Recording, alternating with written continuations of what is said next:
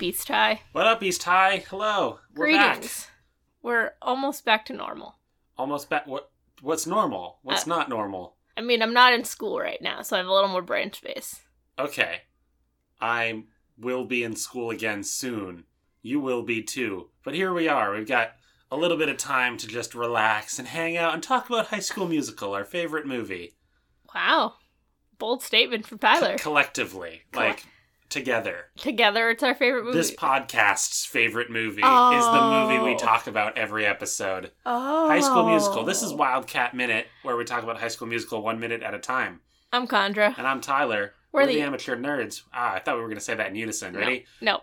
One, two, three. And we're the amateur nerds. Uh, we'll just edit it in post. Um. So yeah, talking about what you you you you finish the intro. You have the what what it starts and ends with. So we're talking about minute 27 this week, or today, which starts with Coach Bolton slash Jack looking around the corner and ends with Darbus taking center stage. Yes. Hmm. So this Um, is a very weird minute. Yeah. Mm. Weird. It's the tail end of Troy sneaking around. Kind of probably bad in retrospect for the movie to have spent two whole minutes of screen time with Troy running around and not real not really anything plot wise happening. No, but it is kind of fun, and you see different parts of the high school, and Yeah. you see how Troy interacts with other people that aren't his friends or his dad or Darbus for that matter. Well, it's good because I mean Troy is like the protagonist of this movie for better or worse, which is weird because I thought I thought Gabriella might have more screen time, but it's really it's the Troy show, which makes sense because um, Zach Efron's the the best actor. Yeah, I mean, he might be the big, the best actor and like the biggest actor in this movie, but I think you'll see in subsequent films that Gabrielle might get more of a role, Oh, and also and she that- gets and more that of a makes role as sense. this continues too. Yeah, yeah, and it makes sense for future movies to broaden the broaden the scope. Um, just as you have more more screen time, you can dedicate it to more people. So Jack is rounding this corner because he Every time you thinks say Jack, it confuses me. I've, I've ruined it by calling him Mike. I've, I've forgotten his real name.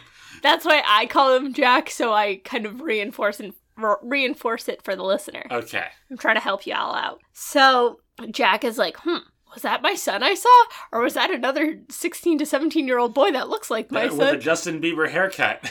Not a, that's not a full Justin Bieber haircut. It's pretty close. yeah. Um, I think that's also before Justin Bieber. okay, but you know, you know what, you know what I'm talking about. Yeah, it's a, almost emo fringe. It's not quite an emo fringe. Yeah. Well, it's emo fringe but if it was just kind of mainstream. It's highlighted. Yeah. Which I, I don't know. Was it popular before 2000, like around 2006 and before High School Musical, or was or was Troy Bolton leading leading the charge of the um, long haired boys? I mean, for the non emo community, it started. I feel like it was uh still a thing even for the non emo community at that time, but it really took off in a couple years later.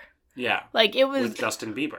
yeah. But I think it was still somewhat of a thing. While Troy, like Troy, wouldn't have like stood out as like a whoa, who's this kid with long hair? yeah, In the not in the way like remember the Titans, Sunshine. Yeah. Like he doesn't stand out. In but the he way has Sun- like long hair. Yeah. and then he cuts it down to like long hair but normal hair. yeah, but he still gets made fun of for being long. Yeah. Well, yeah, I'm yeah, I'm not saying it would have been unusual for Troy. I'm saying it would have been you know like popular like and trailblazing to have a haircut like that. Troy is a trailblazer. Yes. So Jack is going around the corner and Troy is gone, which is impressive if you think about like because we don't really see what's behind where Troy was, but it looks just like more stretch of wall. So he would have had to absolutely book it. Yeah. Well, and we don't even get like a shot of like his back and he's just like walking quickly away. It's kind of it's kind of a cop out on the the editor slash director's front. I don't, Mhm. just because it seems like you know we we got a lack of information like what did what did jack see oh he saw and we just go down the hallway and we're like okay w- what was the point of this little like moment of tension I think it if was. it's not gonna be like oh he definitely saw him I think it's a moment of tension, not for Troy, in that is he actually able to evade? Like, there are a lot of obstacles. He had to evade his friends, his coach. Okay, his so it's more father. metaphorical. Yeah. Okay, Yeah. I like that then. He's trying to get around all of these obstacles he's got in his mind like can he can he actually do what he wants to do despite all these other forces at play? Now, I guess it's like spoilery, but does does like specifically this moment of Jack thinking he saw Troy walking around the hallways have any meaning later or is it I don't think so. because because really it's just the concept of Troy, you know, like wanting to do the musical that's more the s- source of conflict. So I just like what I mean, like the the language of the like the filmmaking is just weird that it Jack's like, ooh, what's around this corner, and then we just cut before there's any like, I also don't know if Jack would have thought that Troy's being there had anything to do with the musical. yeah, it's just like, Unless why he is he was, walking like- around this weird part of the school? Or is he skipping classes? Or, like, is he doing something of an errant behavior that could jeopardize the team? Like, is he thinking selfishly in a different way? Yeah, what if Jack had caught Troy? What would Troy say? And just be like, oh, I'm taking the long way to class because I like to get some exercise in between classes. Maybe. I don't know. I don't. I don't know if Troy would be a good improviser for something like that. We Well, were- he seems well. He's a little awkward with like the next person, but he does seem to be good at like you know kind of fudging his way through. but with his dad specifically, I think it would be a lot harder. Yeah, I mean, he can just say, "Oh, I'm just you know I wanted to check out the auto shop because that's like the next place he walks through because I'm thinking about taking that next semester." Um, and then maybe Jack would be like, "No, you're gonna focus on like real school or whatever," Yeah. and then it would be like, "Oh, okay." I just wanted to like see because it's like cool cars. Yeah.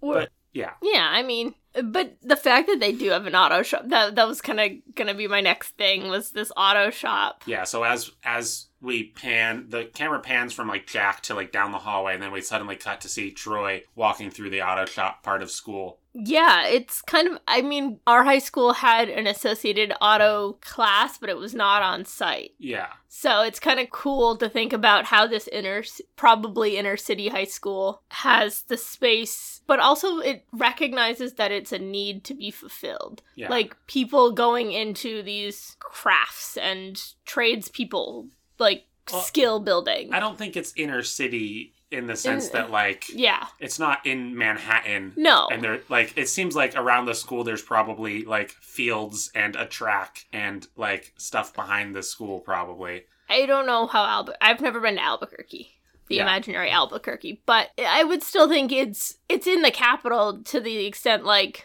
I don't know, I'm thinking more like I don't think Albuquerque's the capital of New Mexico. It's, it's definitely one of the larger cities. It's one of the larger cities. It's not the capital. Is it Santa Fe?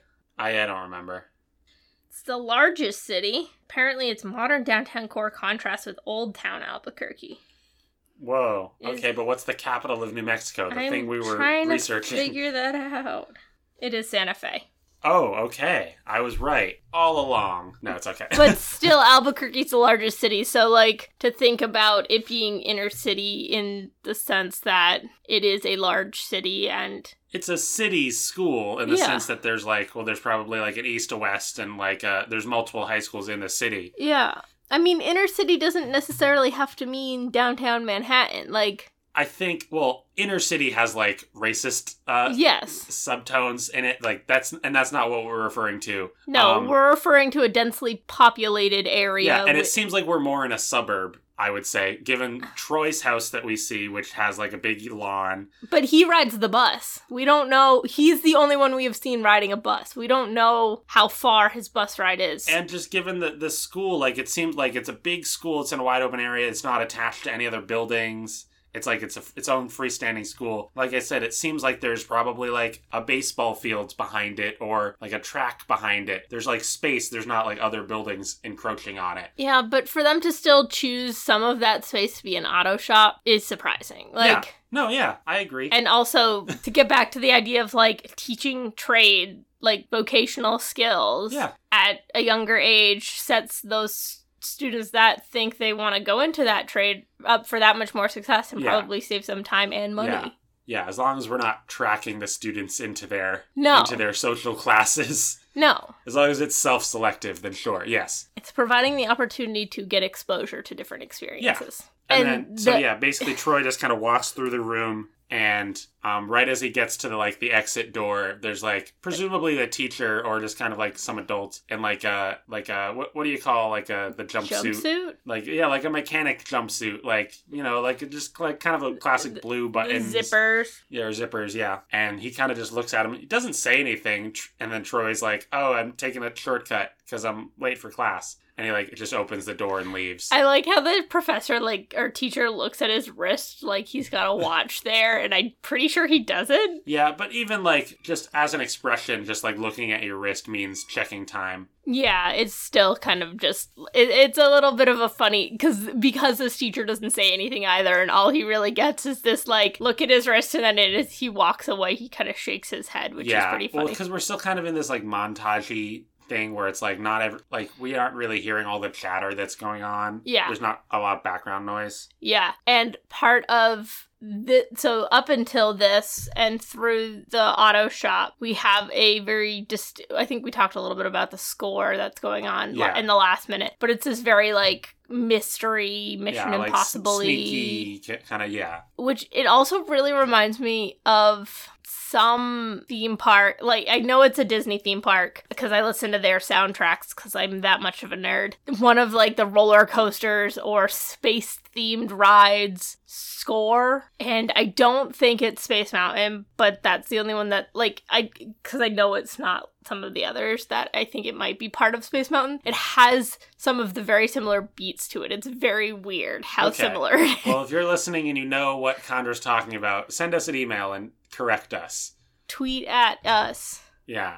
So once we leave the auto shop and when this guy walks away, does it fade? It just kind of transitions Yeah. into Troy pushing a janitor's cart in backstage. He's Yeah. like backstage in the theater in the Yeah. auditorium. So presumably Troy took this whole like roundabout. roundabout route to get to the backstage entrance of the theater because normally a theater like the the main entrance like where uh, the audience is going to sit is going to be kind of like a nice easily accessible part of the school but the backstage entrance is going to be like somewhere else that's kind of like tucked away somewhere so he knew where to go to for that kind of tucked away area which is probably why he had to like go down the stairs and through the auto body shop Definitely. It's, it is roundabout in a way that makes sense. And he probably found the janitor's cart somewhere in one of these tucked away corn. Like he's in the lesser traversed part of the Yeah. school, probably. But here's my thing. What about a 16 year old boy pushing around a janitor's cart is going to make him less noticeable? he's hiding his face. I don't know, and in the same way, you know, like in the Sherlock,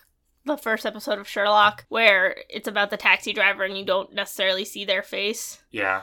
I think it's the same. uh, Unfortunately, it's the same respect with like janitors and people who clean buildings. Is you don't want to. S- there's societal understandings that you don't see their faces Yeah. but you see the work they do or if they don't do the work kind of thing which is wrong because they're people and they do their job very well and they're very Yeah. very important but this lack of recognition so he's like oh i can hide behind this because people don't recognize like they're not gonna see other than maybe his his outfit doesn't quite match what the Yeah. custodial staff Well, would and he's be. just younger. His body is smaller. yeah we don't know who the other custodial workers are though they could be smaller Yeah. people And we do kind of get a fun shot because he pulls the. Uh, he pulls the cart right up next to this camel, and we get a POV shot, which is unusual for this movie, Mhm. of Troy kind of looking at what's going on on stage, and then he kind of gets distracted by the camel. It has, Yeah. like these little puffs on it. Yeah. And so he's like, like the POV shot kind of like looks at that, and then we cut back away to Troy kind of looking at the camel, and then going on to find a new spot to spy from. Yeah. So this camel, we've seen it twice now. Yeah, before it was being moved by someone, it was and now it seems someone like was it's very in solid. it kind of yeah, thing. Yeah. So that leads me to question: This play is called Tinseltown. Why is there a camel?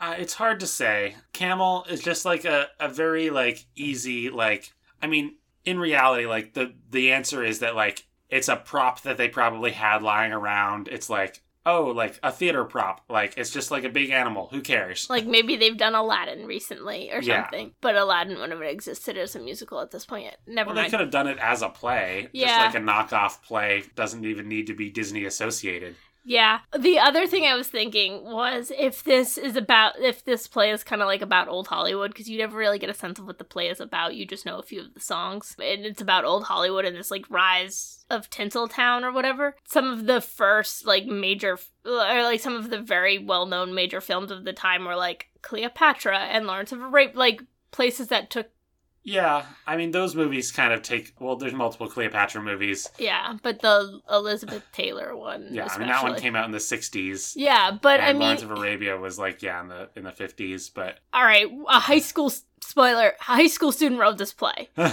Like we're we're going with it. So it could have been like, oh, what are concepts of like glamorous Hollywood? Oh, this like fantastical exoticism, like yeah, camels. yeah, nothing's more ex- exotic than camels. Yeah, no, they're they're pretty they're pretty unusual from a North American standpoint. Yes. So Troy continues trying to find a place to hide. He goes behind the curtains as Yeah. they're like opened. He so basi- yeah, he basically sneaks to the part of like the like where it's wall and then curtain, like just kind of tucked between there. and he sees Miss Darbus coming down the center aisle towards where she's gonna be watching the auditions. Yeah, And and we can kind of see Ryan and Sharpay in and there's tow. yeah, there's someone in between them and Darbus, and Oh, we haven't yeah. met her yet. Oh yeah, she looked familiar. I think yeah, I think I recognize her as like a person who is involved with the theater aspects of this movie, but I don't know her name or anything about her, and we won't introduce her yet because she's not. She hasn't She said didn't- any lines. Exactly. So if if we introduce introduce Ryan so late in all of this, we'll wait to introduce her. But I did want to point out that she stood between Darbus and Sharpay as sort of a recognizing of her position in all of this, which I think is a cool subtle thing for her as we get to know her later. I don't know. I don't know if we can place a lot of stock into how close to Miss Darbus people walk. Darbus does. Okay. So th- that's all I had for notes, but I did want to because we did talk about the score a little bit. You looked, and we can't remember if we've talked about the composer of the score. Yeah, it was David Lawrence, and he's he's just done like a lot of TV composing, and he composed for like the American Pie films, like the first two. Uh, not like a huge film composer. He's not Alan Silvestri or Michael Giacchino, but you know he he's been working for like thirty years, so give him credit. Yeah. And I mean, the score is really fun. Like it, it does set the mood, and it changes Yeah. once he enters the Well, it's theater. like t- it's like TV score, like it's just a different it's just a different beast. Like yeah, you're just filling time and you're not like making epic themes for like these big character moments like if a tv show can have like some good score that just emphasizes what's going on that's all that matters yeah. And the two scores that are in this minute do balance each other out well, and they convey the emotions around. And yeah I think I think it does still play a part in all of this that is worth mentioning. yeah all right that's it for minute 27 i think I believe so.